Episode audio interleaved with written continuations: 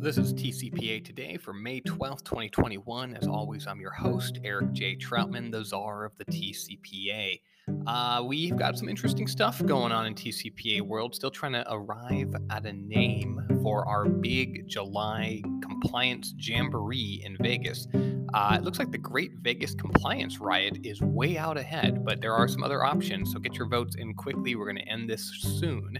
Uh, just did a report today on the bank versus Go Health case. This is the one with the guy that lived in his parents' basement. Just kidding, maybe. I don't know. Uh, but he did answer his mom's phone and turned around and sued the maker of the call, claiming that he had been injured by a call intended for somebody else, and the court let him file that case. Terrible stuff.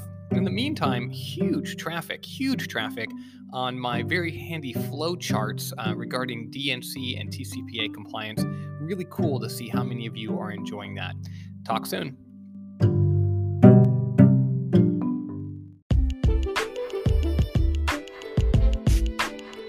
That was your one minute dose of TCPA today.